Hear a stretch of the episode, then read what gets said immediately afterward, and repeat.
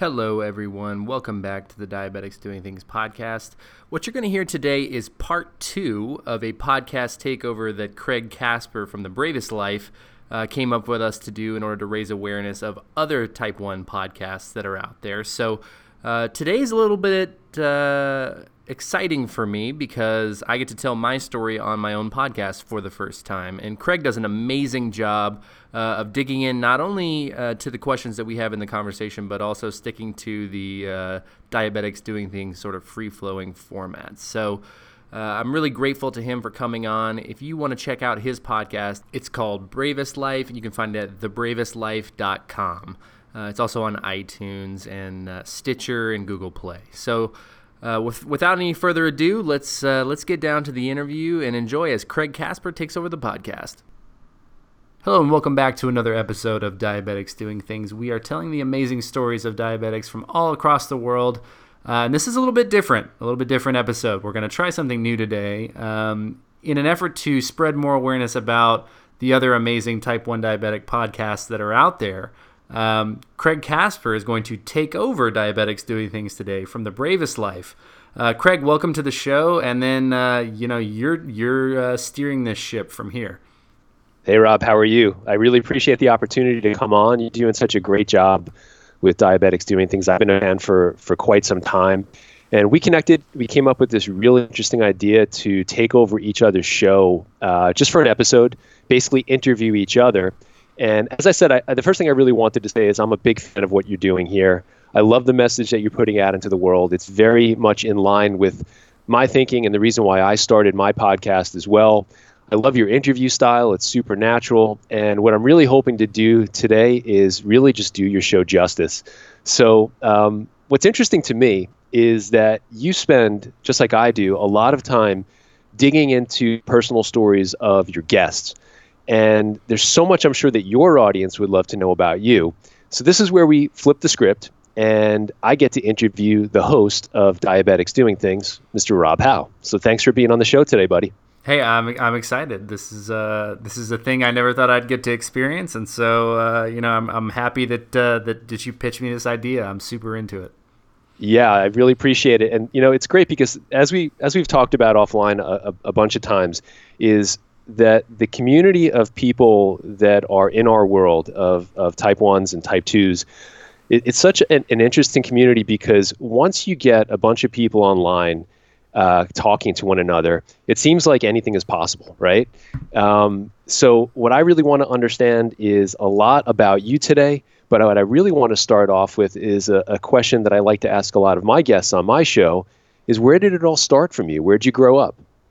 Okay so um I, I it's it's interesting. My childhood, my upbringing is is great. I have I'll say that I've said this before on the show. I'll say it again. Like I have two of the most amazing parents of all time. Um, I grew up. My dad was in the PC business, uh, in the computers, and the uh, right before the tech bubble um, kind of crashed, and you know as we got to like you know the year 2000 around there. So I moved around a lot um, when I was younger. So I was born uh, in Louisiana, moved to Wisconsin, Arizona, Austin, Texas, then up to Ohio for a few years. Uh, then almost moved to California and North Carolina in the time I lived there before moving to Dallas in 1998. Uh, and then I lived here sort of uh, until I graduated high school and then traveled around a little bit, lived in Colorado. So uh, I have a pretty unique experience. And at the time, I didn't really uh, you know, when I moved to a new city, I would tell people where I lived, and they'd be like, "Oh my gosh, I've never moved like that before." So I knew it was different, but I didn't realize how uh, it shaped me until I was a little bit older, uh, and I just had so many different perspectives on what life was like in different parts of the United States, uh, how I was able to get around in social situations. So because of that. Um, this is a weird thing to be good at, but I feel like I'm good at goodbyes um, and, and, and and almost like meeting new people and starting over. And, and with that, I think uh, comes uh, two things. One, a little bit of like confidence in going into a place with uh, in stepping out into the unknown. Um, but two, you know, a little bit of anxiety uh, as well, and, and and fears of like you know when you. Uh, you, when you say goodbye, I remember saying goodbye to like my best friend at the time when I was like nine years old, moving to Dallas, and you know, that was a huge like heart wrenching moment for me. And so now you know same thing is like you don't want to you you have fears of saying you know uh, of getting too close and saying goodbye to people because you know that those things happen. Those things are out there. So kind of interesting. Um, so that was sort of my upbringing. And then um, I was diagnosed with with diabetes at age 16 so you know I have sort of the yeah. two different um, you know but life before and life after I'm one of the uh, you know with adolescent diagnosis you, you I remember life before diabetes it's not as clear sometimes anymore it sort of blurs over but I definitely remember it. I definitely want to dive into the diagnosis as well because that's oftentimes I find that that tends to shape us as well. But you you, you shared something with me, and, and you you, you uh, your story of of moving around quite a bit as a kid. Now I traveled quite a bit as a kid, but I didn't move per se. I still had my home base in New York. How do you think that, uh, in terms of, you said it's shaped in terms of how you uh, you approach relationships to a certain extent, or how you're mindful of how you're approaching relationships. Um, you got really good at saying goodbyes.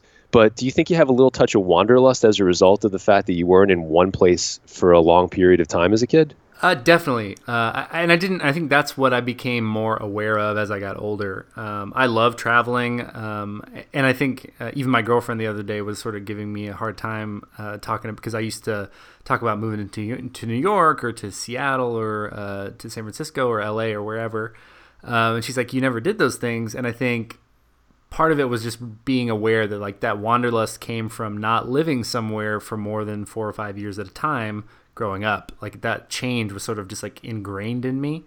Yeah. Um, but you know, fortunately, I've been able to travel a lot, and that's been that was a priority that I made in my early twenties. Is that I really wanted to see the world.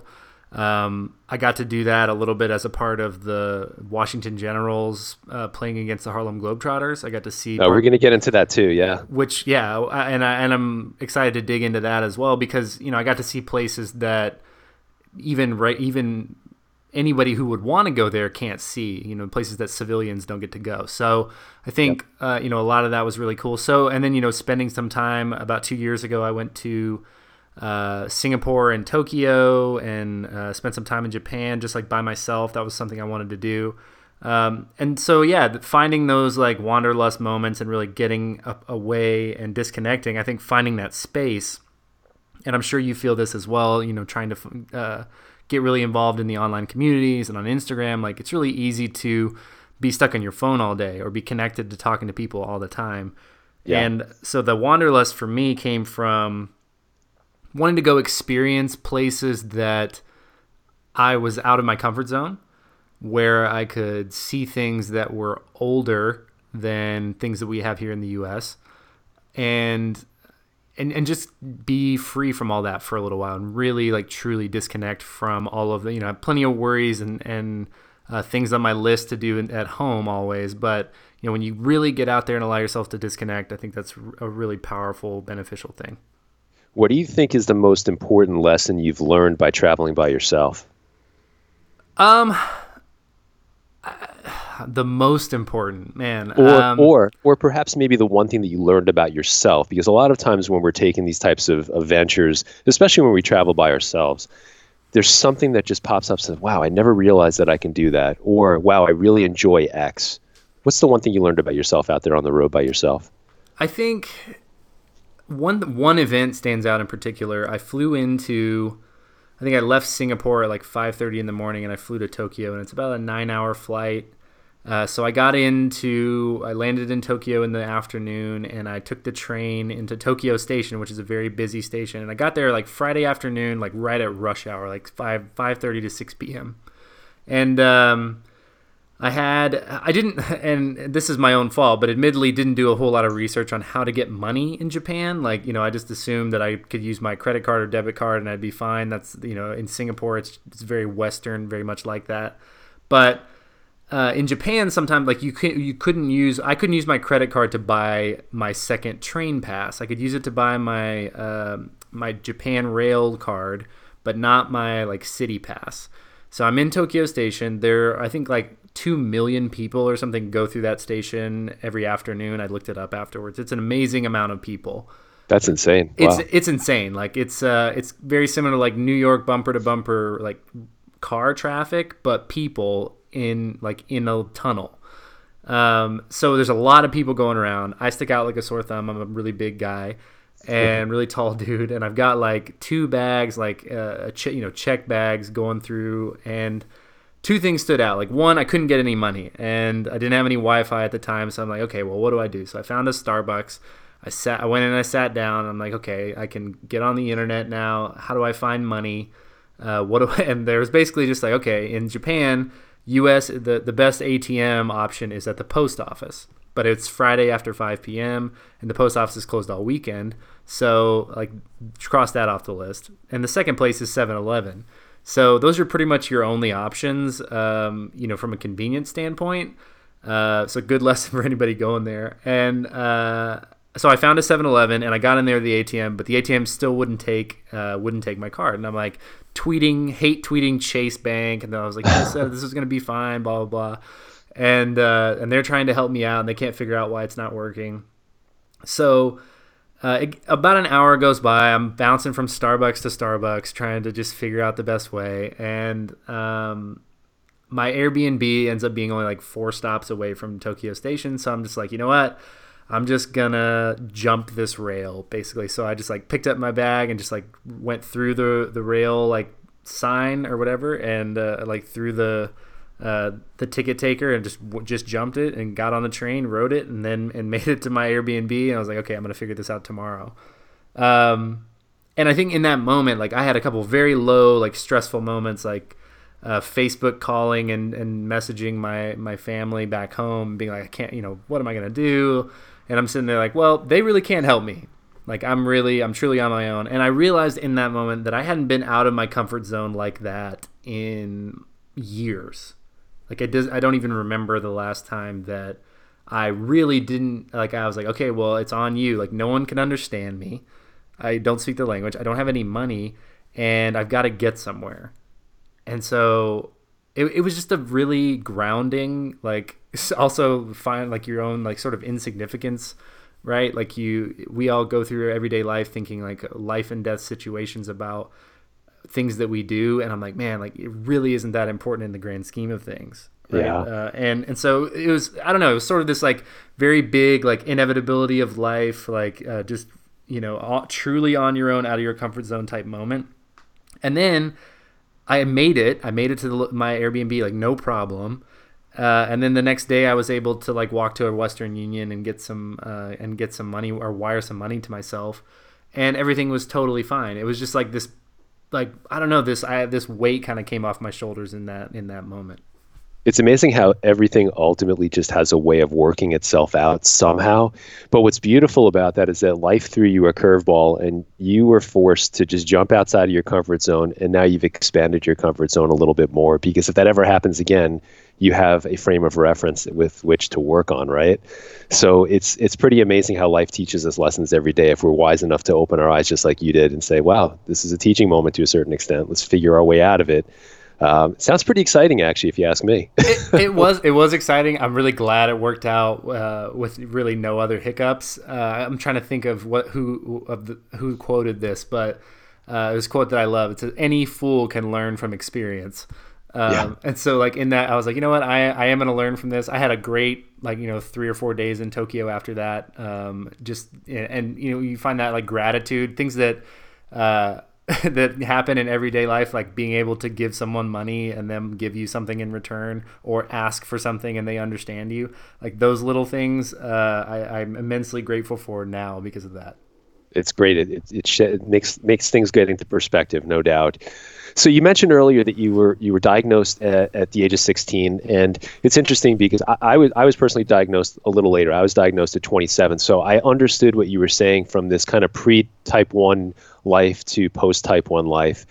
Um, and you said you had a, a huge support system that's I, have I've found and I believe is super important for anybody's success in terms of living their optimal life when we're dealing with a chronic condition like with like type one. But could you recall kind of in, in the, the days uh, or the time immediately following your diagnosis, who did you turn to most? Was it your parents that you turned to most? Was there somebody else in your life that you kind of trusted as kind of a sounding board that, that you could kind of roll your thoughts off of? Who did you turn to? I think I think mostly my, my parents at the time. Um, I was diagnosed on New Year's Day, so it was Christmas break, and we, you know, so they were there at the hospital with me the whole time. You know, they, my brother and sister were back at home, so my mom stayed with me sort of every step of the way. Um, and I definitely had like, you know, texting was was still a thing. It was like sort of emerging as like the go-to medium for communication. Sure. Um, but so I remember texting my friends um, and talking to like my, my two best friends at the time and, um, and, and really leaning on them. But like, it was just really, it was really interesting because like they weren't there as much as my parents were. So we were sort of experiencing that at the same time. So they were going through a lot as well as most type one parents do.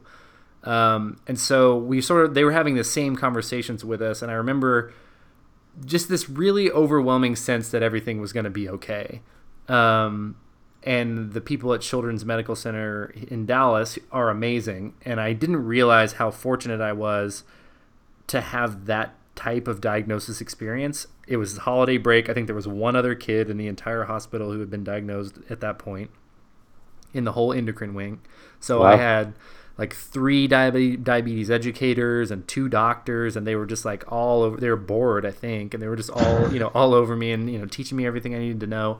But from the get-go the thing that they said was if you take care of yourself everything that you wanted for your life is still within reach. And that was what i was most worried about.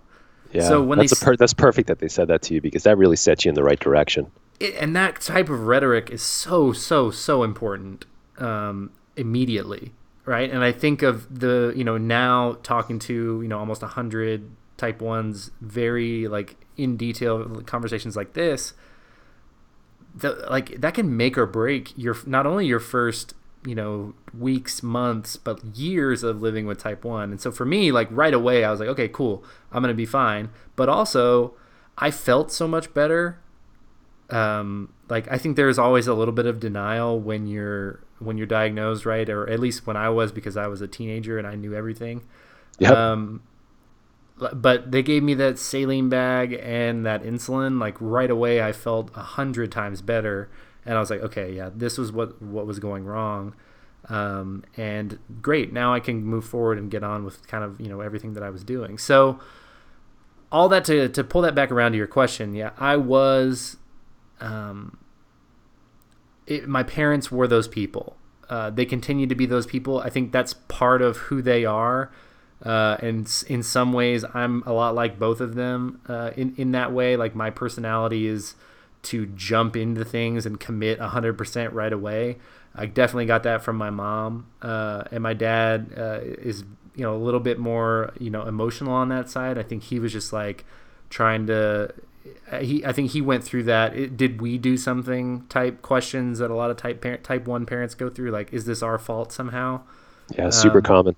And I think he went through that more than my mom did, just because she her background is a little bit more in nutrition. She owned a Curves for twelve years, um, so she you know had dealt with a lot of women with type two and, and some type one diabetes. So she was a little bit more familiar.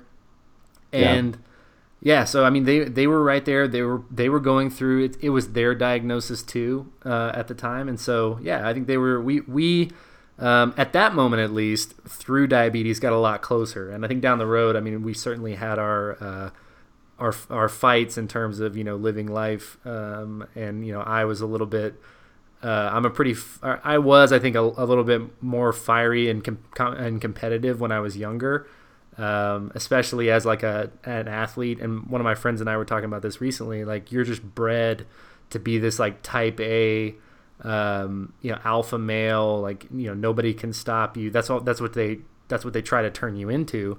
And so, you know, that was a little bit. I took it a little bit personally, and and sometimes, you know, as I look back, uh, I'm I, wish I would have responded differently to certain situations, just and not been so fiery or maybe so passionate that's life, and I guess that's just maturing, right? Mm-hmm. We all have those moments when we go through our teenage years uh, into our early 20s, typically, especially as guys, especially guys who are athletes. Um, look, that's your job is, is to be as fiery as possible, as you said. So um, you got to live and learn. You got to live and learn.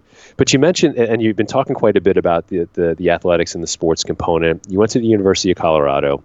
Um, you played basketball there. When did basketball actually enter the picture for you? Oh man, uh, it was the first thing that I ever really loved. It's definitely definitely like a first love type thing. I still love it. Um, I get so much from the game. It's given me um, every, almost every opportunity. When I think of you know how privileged my life has been, uh, you know I, I didn't know the things that the game would bring me when I was working for them, but uh, in terms of like college education and not having to have student student loans and getting to travel um, getting to meet different people, just like uh, learning about myself and like how hard I can work or, you know, the benefits of staying focused. Like, I don't know, man. It's, I think of sports, uh, it's so, it's like the last remaining piece of the old school. I don't know, but it's also very meditative and can be. Um, but I, it taught me how to work. Um, yeah. And so I remember like there's a picture of me living in like, uh, I had this like, under the under the stairway like closet room with my toys in it when I was in lived in Wisconsin and there's just me in there and I have these all these little toys around me but I'm only holding the basketball with the basketball goal. And so I think just from a very young age I was very drawn to it. My dad played basketball um, and you know lo- and loved the game and, and just taught it to me early. So it was one of the first things I learned. Um, and really I, I took some time off of it like when I in my elementary school years I sort of rediscovered it in like junior high age and um, and then just loved it. It was just it was my passion. I lived and breathed it. Um, when I wasn't playing it, I was watching it, studying it. I'm a super basketball stat nerd, um, and you know I think that just learning the game. I don't know. It was it was the first thing that I ever 100% truly loved in every way, um, and that came back to um, that was essential during the times where it was really hard uh, in college because it was hard. Um, and I think that was the one thing. Everything had always come sort of easy. There were moments that were, you know, I worked really hard, but in college, like, you know, life kind of slaps you in the face. And it's like, oh, all 12 or 13 of these other guys on my team were also the best player in their league, in their state. So, yeah. And, and they want to play.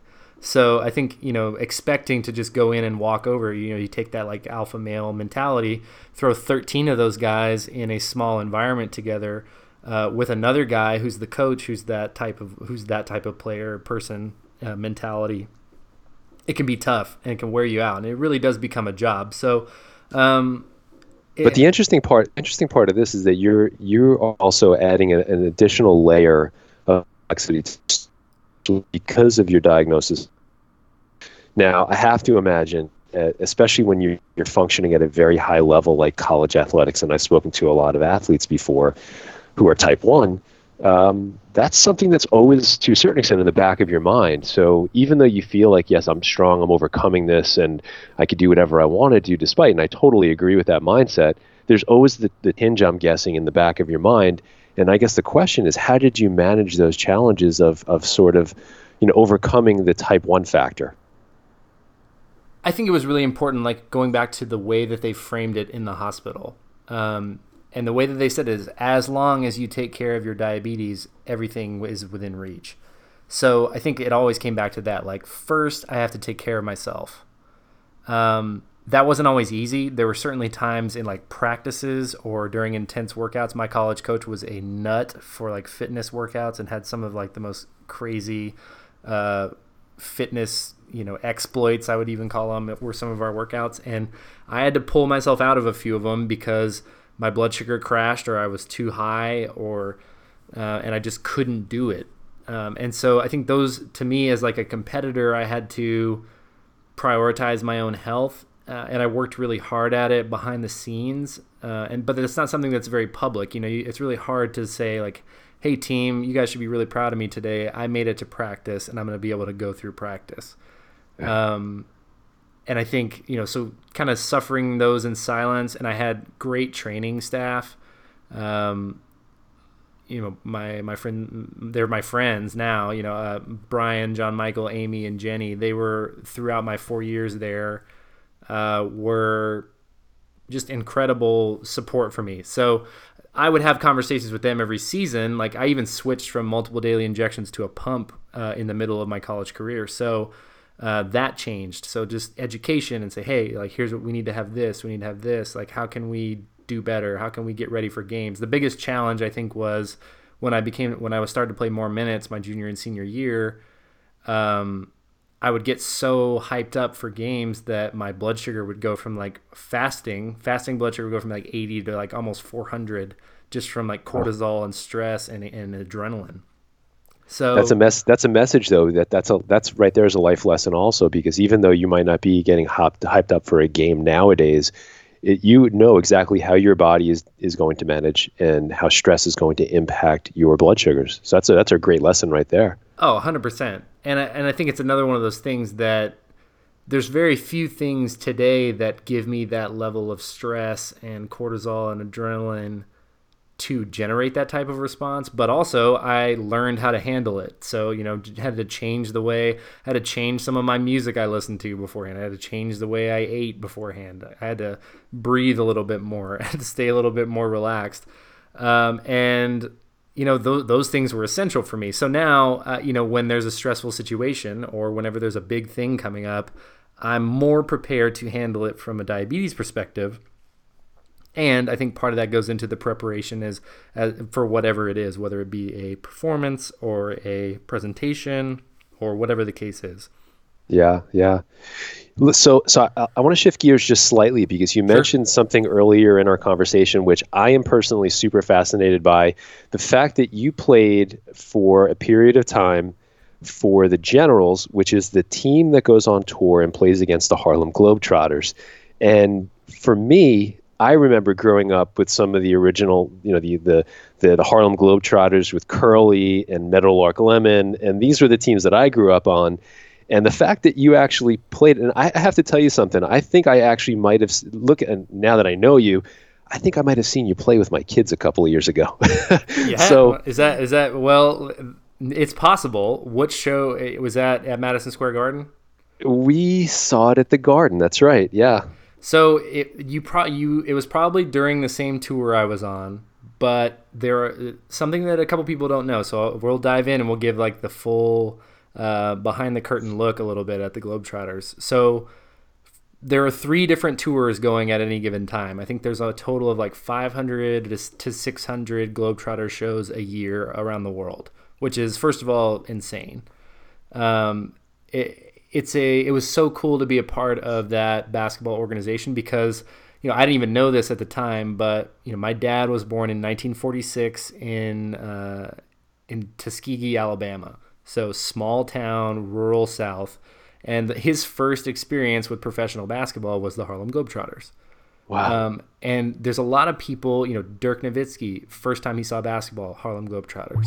So it's like I think the the impact globally on the game um, that the Harlem Globetrotters have had uh, over the years, especially guys like Curly Neal and Meadowlark Lemon, who you mentioned. I got to meet Meadowlark um, at a show. Couldn't have been a nicer guy.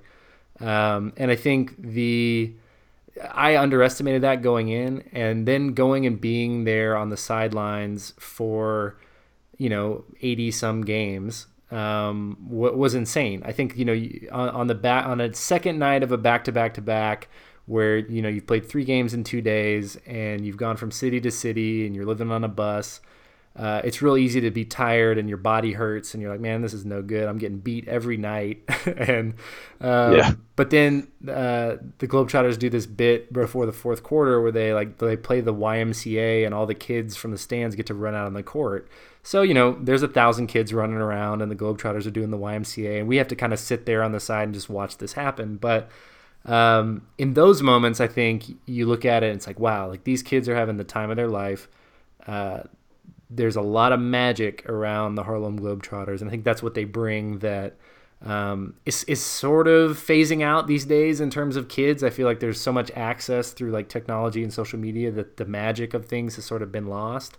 But the Globetrotters still have that, uh, and it was cool to be, you know, associated with it and to, to see it sort of happen in real time. Yeah, I can say just from a personal perspective, it's such a special experience. Uh, look, my my kids, especially my younger one, super into basketball, plays travel ball. So for for for him, it's entertainment. But for a lot of kids who are not super into basketball, this is what makes the sport accessible to them at the beginning, as you said. Um, and it, it, sounds like you had a blast, and it was probably the the experience of a lifetime for you, um, just to be in, in, that environment. So that sounds like such an amazing experience. Um, so so look, if, talking about kind of the creative aspect because that that is a nice kind of segue into your creative life. And for I'm sure your audience knows you pretty well, but for those who are out there who are not familiar, you're also um, from what I understand, the co-founder, managing director of a digital media agency called Recreation Dallas.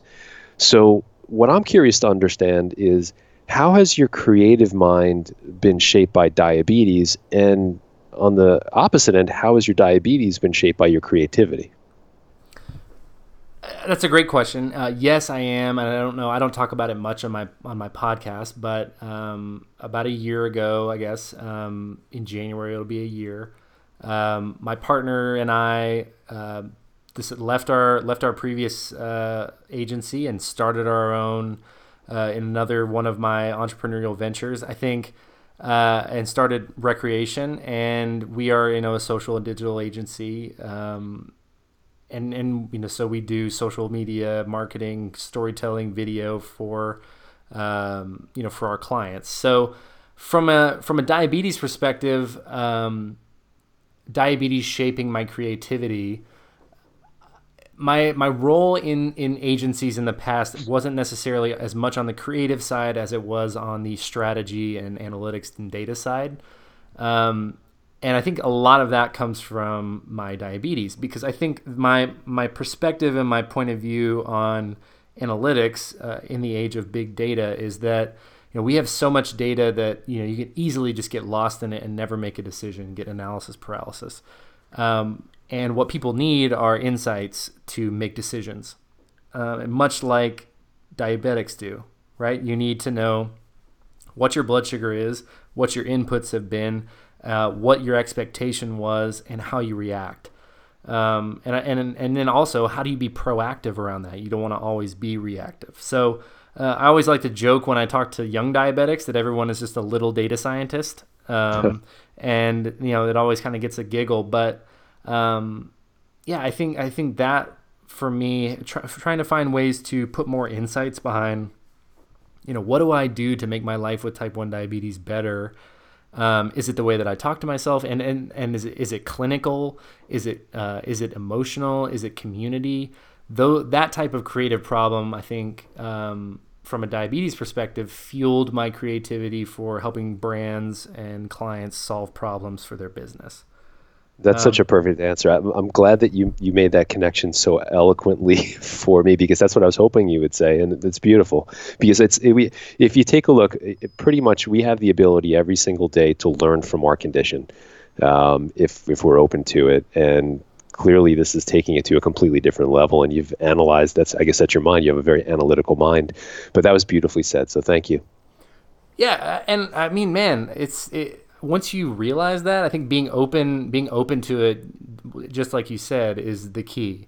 Um, be open to surprise yourself um, and surprise yourself with something you know or be delighted by something or you know celebrate a little victory. I think that's a uh, that's feedback that I get sometimes from people who who comment on the podcast or on Instagram is is they they feel and they love to see these people who are professional athletes or uh, you know yogis or speakers or authors or uh, you know rock climbers and, and ultra marathoners and all these people that are doing these amazing things.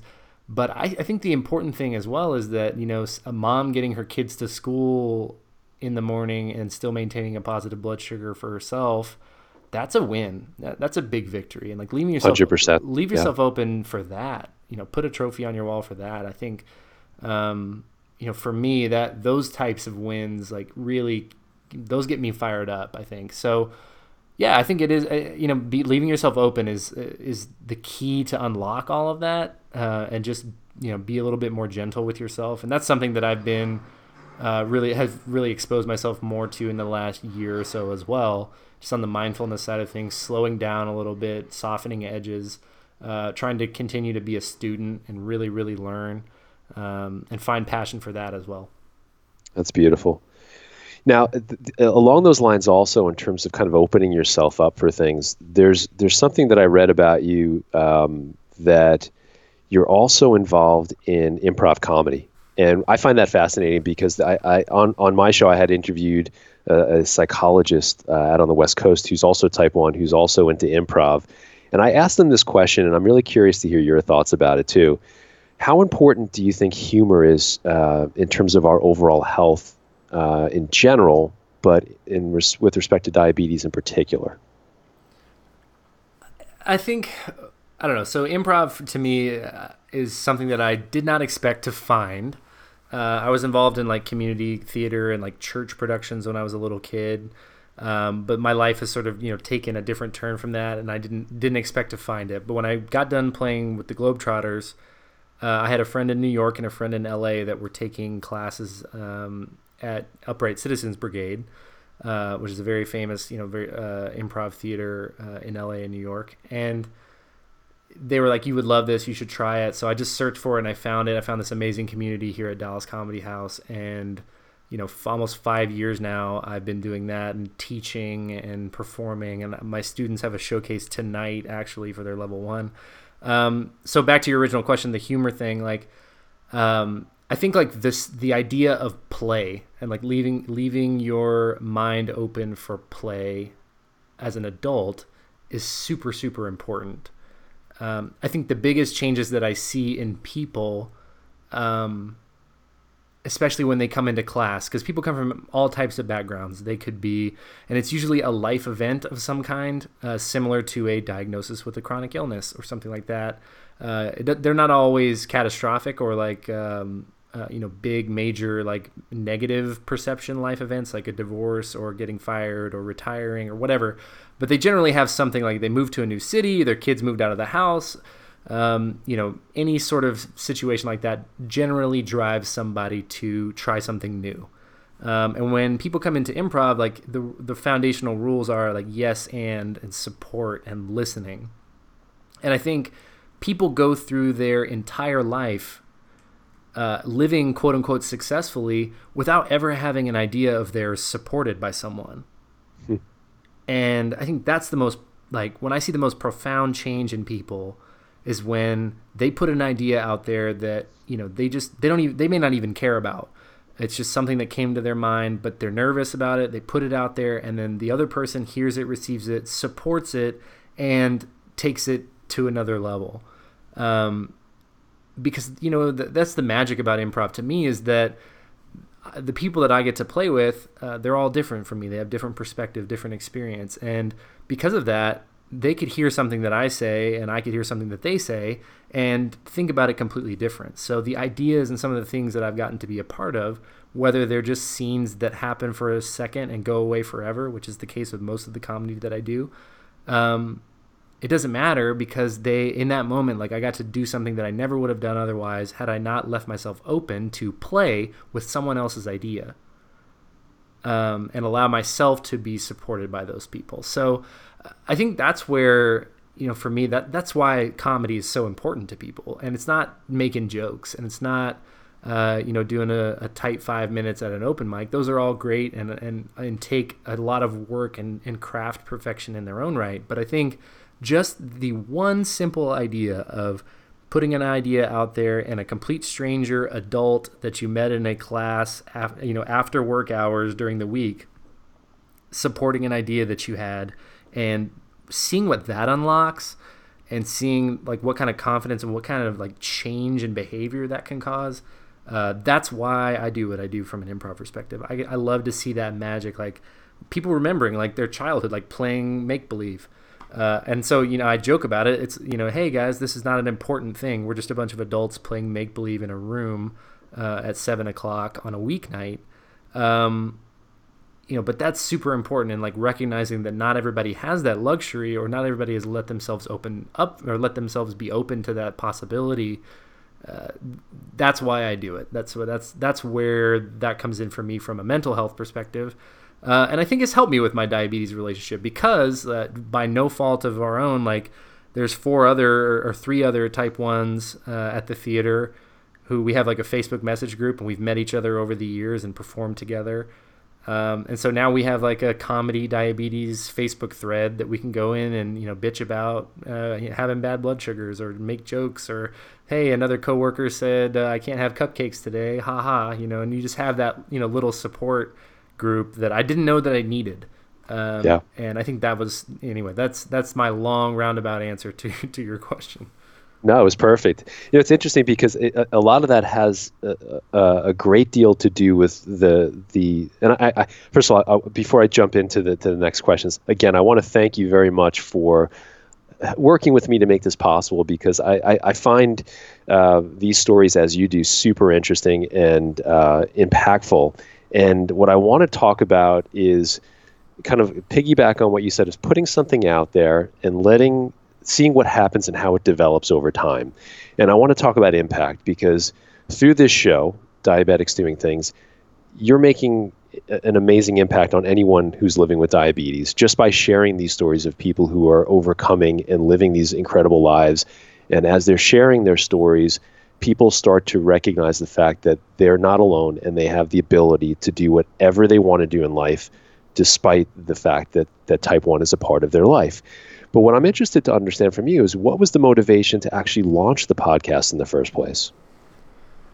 Oh man. Um, well, this is going to actually tie back into another one of our, your first questions, kind of about travel. Um, I get really like almost two years ago, a little a little over two years ago. Uh, I was in Colombia on a work exchange program through my previous employer, and uh, we would host uh, journalists uh, marketers, uh, you know, writers from other countries in, in either Latin America or, or, or Africa in our office. And through a government program called the International Center for Journalists, occasionally they would get to send someone back to the country of these other guys and get to do the work exchange. So I got to go to Colombia uh, in Bogota for two weeks uh, in summer 2015.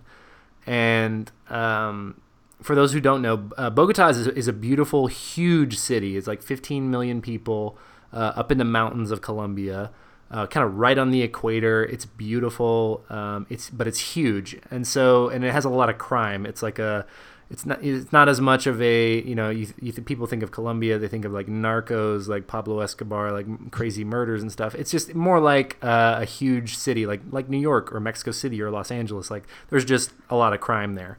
Um, and I stick out like a sore thumb, and I don't speak Spanish, so I wasn't allowed to go uh, from an for the insurance of the trip. I wasn't allowed to leave my room past a certain time of night without my translator, and because I was there for two weeks, he didn't, couldn't spend every single night with me. So I spent a lot of time in my hotel room, which was fine. Just kind of spaced away. I didn't have any work responsibilities I had to do, so I got space.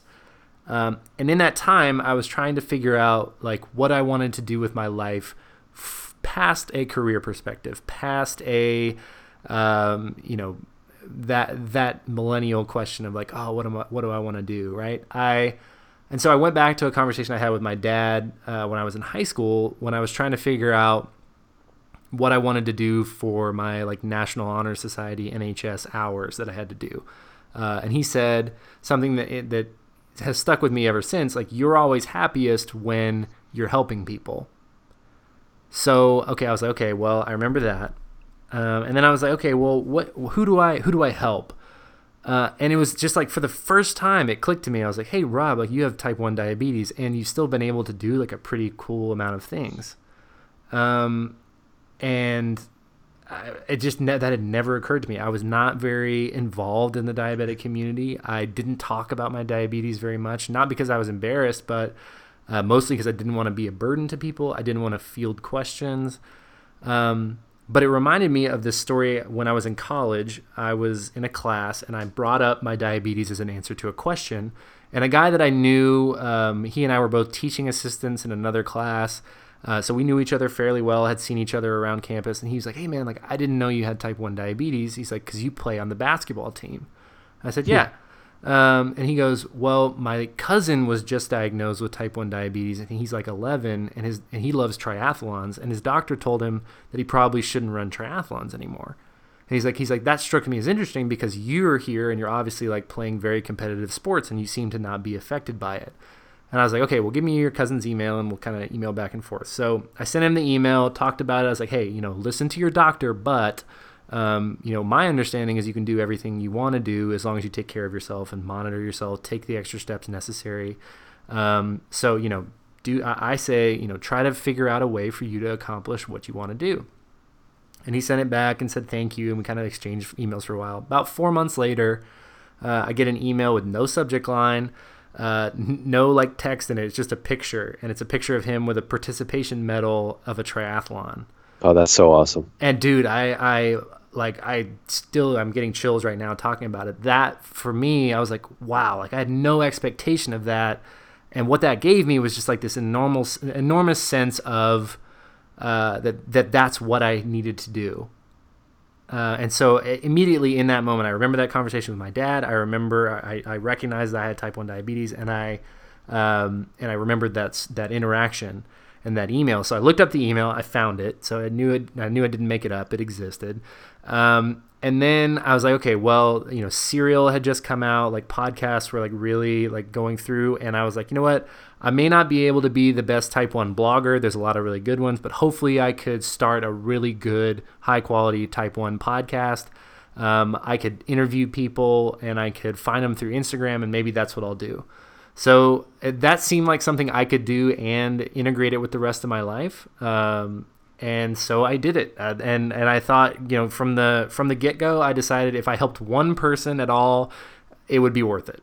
Um, and you know, from some of the matches that I've got, I know I know I've I've helped people, and that like that keeps me going. That and then I get to meet these people too, which is like people like you, um, where you know initially I don't know them but I get to talk to them for an hour. Uh, I have so much in common with them, and it's just uh, it just enriches my my life like to like to the max. It's my it's my we talked about basketball being my first love. Like interacting with people with diabetes is what I love doing. It's yeah, so... you're, you're doing an amazing job. I, I, I applaud you because you're definitely making an impact. And you're right. Even if you touch one person or one family or one parent who is scared, you're doing an amazing thing, and and I know that that this the reach of your message will continue to grow and grow over time. So uh, I, I, was just really curious about the the the the genesis of of it because we all have our reasons for starting these types of projects and putting ourselves out there to a certain extent. And when there's real meaning behind it, as you've described, it, it definitely will have legs for a long time, and it will make an impact for a long time. So, uh, thanks for sharing that that uh, that that Genesis story with all of us. Um, just along those lines, and, and again, I just have a couple of final questions that I'm curious about, but I want to get real specific for a second. If you could pick out one uh, particular lesson or guest that you have interviewed and a lesson from those guests that guest that sticks sticks in your mind almost every day is there one particular thing that comes to mind um well, first of all, they all have some uh, an effect on me in some way. So I don't want to play favorites here, but I will say uh, Jeremy Robertson. Um, I'm trying to think what episode number he is off the top of my head, but it's diabetics doing aviation. Um, he's uh, Jeremy's from Australia. He was diagnosed later in his life at 31, I think. Uh, so very similar to you. Uh, and he was a Qantas Airlines pilot. So he flew from Sydney to LA and like around the Far East as a Qantas pilot. So, um, you know, a, a, commercial 757, like, you know, a pilot. So, uh, his whole life he loved planes. He loved flying. Like he knew that he wanted to go to flight school from the time he was like seven years old. Like this is his number one thing he loved in his life. Uh, he comes to LA on on a layover and he's like feeling really drowsy, whatever. So he goes to the doctor uh, which is, I guess, you know, a thing that pilots do if they if they're feeling under the weather because they, you know, they have pretty strict medical boards that they've got to go by. So he goes in, the doctor's like, yeah, he's like, it looks like, man, you probably got type one diabetes. Like, you probably shouldn't fly home. Um, he's like, but you should go home as soon as you can, go back to Australia and make sure that this is, you know, this is happening. So, um, at that point, you know, he gets diagnosed and they take away his license like completely. So. Hmm for me, the biggest part of that is not that, you know, I, I, I, try not to get up in arms about the things that diabetics are not allowed to do because I think it does make sense in a certain, to a certain extent. Like, you know, you don't want to have a hypo in the middle of a, you know, overseas flight where you've got, you know, and all the protocols are there and you can't safely do that, right? Um, so on one hand, it makes sense. But on the other hand, f- the big thing I took away is that this guy, Jeremy, for his entire life had wanted one thing, gotten it, and then had to change um, and so, what do you do in that moment? What do you do when that when life throws you that kind of curveball? Uh, how do you respond? I think like talking about the strength and like the character of a person in that moment, those decisions you make after that are you know really what define you. And so, listen to this: the guy takes this prognosis, takes this like wrenching out of his hands of his dream, and decides to go back to medical school to become a doctor, to become an endo. So he's about to he's about to finish up like all of his schooling. And but during that time, like he's already gotten one or two degrees, you know, medical school is a long process. Um, so not only is he now a doctor, but he's also a pilot. So he's using his power in both of those uh, arenas to change legislation for people with type 1 so that uh, that they can, they may not be able to fly commercial jets yet, but they can fly small passenger aircraft. So guys who love to fly um, can get their wings back. That's such a great a, a, great mission right there. It sounds like a it's a personal. Uh, it's very clearly very personal on on his part, but he's making an impact for every single person that's impacted by diabetes. Um, wow and I just I, I, I, was shaking my head during that interview, and I'm like, God, like this guy, you know, if if we all just responded to situations that are potentially devastating like that, just like one percent better like that, how much better off we'd be, and how privileged I am to know people like that. Uh, I was blown away. Yeah, it's not like he's just going back for for a master's degree. He's going back for a medical degree with which with all that goes along with it, the prerequisites, medical school, residency, however long it's going to take him. That's a huge amount of dedication. Uh, so I applaud him and thank you for sharing that story. I have to look up that episode now. Uh, I'm sure you'll you'll link to it on your page so Definitely. so you can find it. Um, but that that sounds like something that I need to listen to after we're done with our conversation. Uh, super inspiring. So so here's my final question for you, and keeping with the theme of diabetics doing things. I stole this question from you, and I'm I'm proud to say it. so I love it. So, I can't wait. so you're you're famous for asking this question in a bunch of your interviews. So you're in the airport, the door's about to close, and you have one thing to tell someone who was recently diagnosed with type one diabetes. What would that sage piece of advice be? So I want I do want to say that there are two types of answers to this question. Uh, there are people who humor me and they and they take my context uh, and they give me their their one thing that they would say in the 30 seconds. And then there are people who are like, uh, forget your rules. I'm just gonna just miss my flight. Um, so I do want to give a shout out to those people who just like completely reject my context and take matters into their own hands. I appreciate that so much, and it makes me laugh every time. Uh, but for the sake of this question, uh, because I do want to answer it, um, I, I will, and I and I think the main thing is uh, speak up whether you're struggling, whether you aren't struggling, whether you just have type 1 diabetes. Like, I think of that moment in that class where I just used a personal anecdote from my life to apply to some management question, uh, seemingly totally unrelated. Uh, if I hadn't done that, maybe I don't get to impact that guy's life who's, uh, you know, trying to run triathlons. Um, maybe I don't have diabetics doing things today. Maybe I haven't met the thousands of people that I've met with type 1 since then. Um, so, you know, you're not alone. S- speak up, ask for help. I think that's the biggest thing I've learned from this. Um, from this podcast experience is I, I've gotten to where I've gotten, and by no means, uh, you know, do I think it's, you know, uh, do I rest on my laurels and say it's this amazing thing? I, I still want to get better. I still want to grow. I still want to accomplish new things and meet new people. I I could not have done it without the help of all of these giants that I get to stand on the shoulders of. Um, and so, but if I don't if I don't ask for help, none of it happens. people, if I, almost every person, I would say 99% of the people who I've asked for help, uh, whether coming on the show to be interviewed, whether to point me, connect me with someone, whether to point me in the right direction, asking is the heart is the if i don't do that it doesn't happen. If you don't ask for help you cannot get it. Um, don't leave it up to chance. Take control of it and, and ask. And speak up ask for help.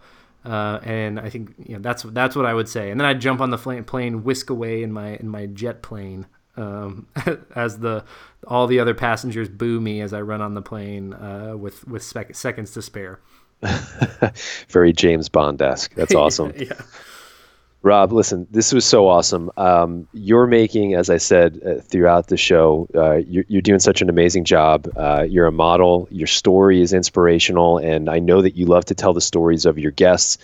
But I think, and I'm glad that we had an opportunity to tell your story uh, in depth because there's no doubt that you talk about giants, but what you're doing is putting you right in line with all those people. So thanks for what you're doing. Thank you for letting me crash your world and take over your podcast for this episode. It's been a great experience for me personally. I've learned a lot, and uh, I look forward to seeing how you and I are going to collaborate more in the future because I think that uh, we're going to become good friends really quickly. I couldn't agree more. And uh, and Craig, thank you for you know when we reached out and made this happen for uh, for pitching this as the way as the way to go about it. It was super fun, super refreshing, and uh, yeah, I look forward to uh, the next project we get to work on.